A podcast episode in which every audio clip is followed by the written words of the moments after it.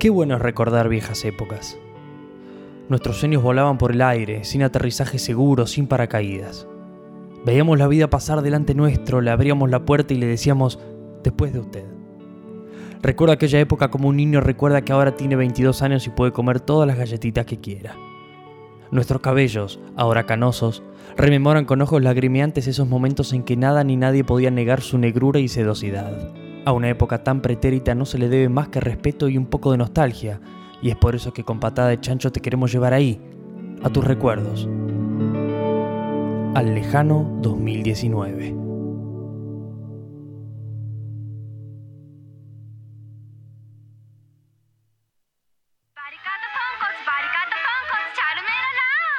Patada de chancho この魔法いつの間に博多のバリカタの味だ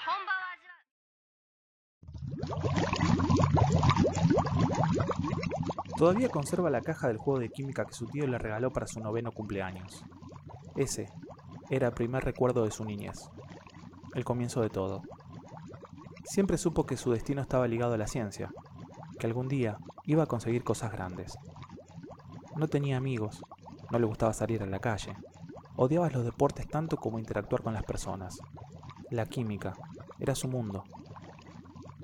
Sus primeras incursiones no terminaron de la mejor manera.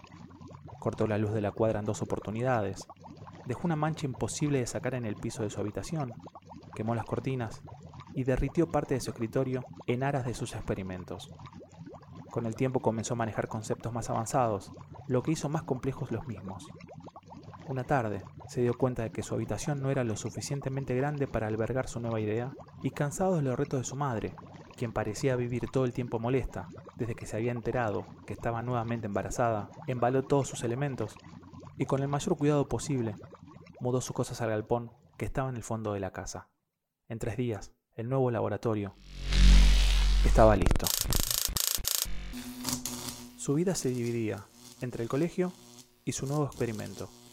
Tardó un poco más de tres meses en armar un reactor nuclear, utilizando pilas, linternas cintas adhesivas, relojes, y como no tenía uranio, lo reemplazó con manaos de cola. Después de varios intentos sin tener suerte, una madrugada, logró ponerlo en funcionamiento. En menos de 24 horas, el pasto que rodeaba el galpón comenzó a secarse, y luego de unos días de prueba, se dio cuenta de que ya no podía controlar el poder del aparato. El miedo lo invadió. No solo decidió desarmar el reactor, sino que además llevó sus partes lo más lejos posible. Él sabía que ya era tarde y que a esta altura todo el barrio debería estar contaminado por la radioactividad. Sin embargo, su secreto mejor guardado jamás vio la luz, ni levantó ningún tipo de sospecha. Hoy, mientras el sol está en lo más alto y su madre juega en el jardín con Mariana, su hermana de dos años, se pregunta una vez más, ¿cómo es posible que nadie se dé cuenta de que la pequeña no proyecta sombra?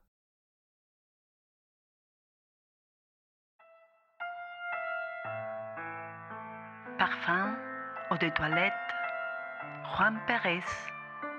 Ensuite, patata de chancho.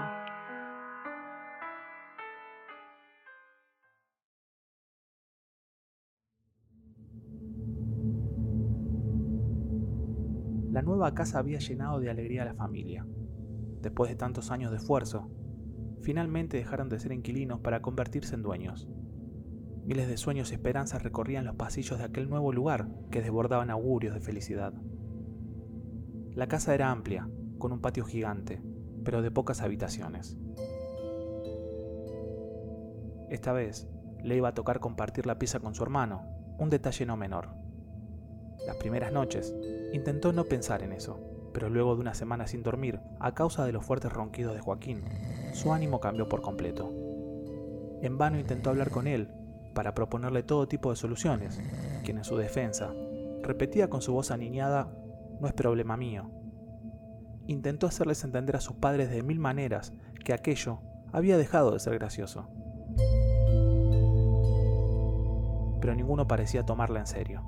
Después de todo, para los adolescentes, cualquier cosa es un problema enorme. Una noche dijo basta, ya no podía seguir durmiendo de día cuando llegaba de la escuela. Necesitaba volver a tener una vida normal, retomar su rutina y reencontrarse con sus costumbres. Se levantó de su cama y como poseída caminó hasta la de Joaquín. Puso la almohada sobre su cara y presionó durante unos minutos en los cuales ni siquiera el constante pataleo de su hermano menor la hizo cambiar de parecer. Se volvió a acostar y se tapó. Antes de cerrar los ojos, recordó que mañana era domingo y sonrió. Iba a poder dormir hasta tarde.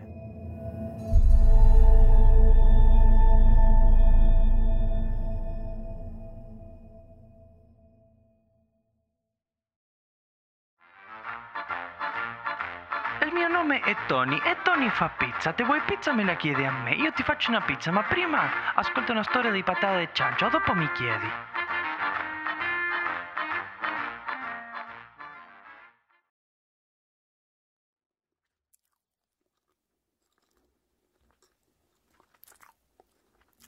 Al loco del barrio le pagaban los laburos con gomitas frutales. Era fanático de esas porquerías. Hacía todo tipo de changas. Cortaba el pasto, limpiaba las veredas, ayudaba en las mudanzas y hasta cuidaba las casas cuando algunos vecinos salían por la noche. No recuerdo haberlo visto, comiendo otra cosa que no sean gomitas. Le compraban unos cuantos pesos y con eso era más que suficiente. A veces, cuando los más acaudalados se sentían bondadosos, le pagaban con una bolsa entera.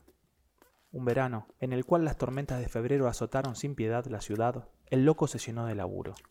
Solo en mi cuadra tuvo que sacar cuatro árboles y juntar una infinidad de ramas que bloqueaban la vereda. Sin previo aviso, y en medio de tanto esfuerzo, el páncreas le dijo basta. Lo encontraron muerto, en las vías de Alta Córdoba, con una bolsa de gomitas a medio comer. Supongo que ni siquiera él mismo sabía de su diabetes. Todos en el barrio lamentaron su muerte. Ahora los trabajos con el nuevo changarín iban a salir mucho más caros.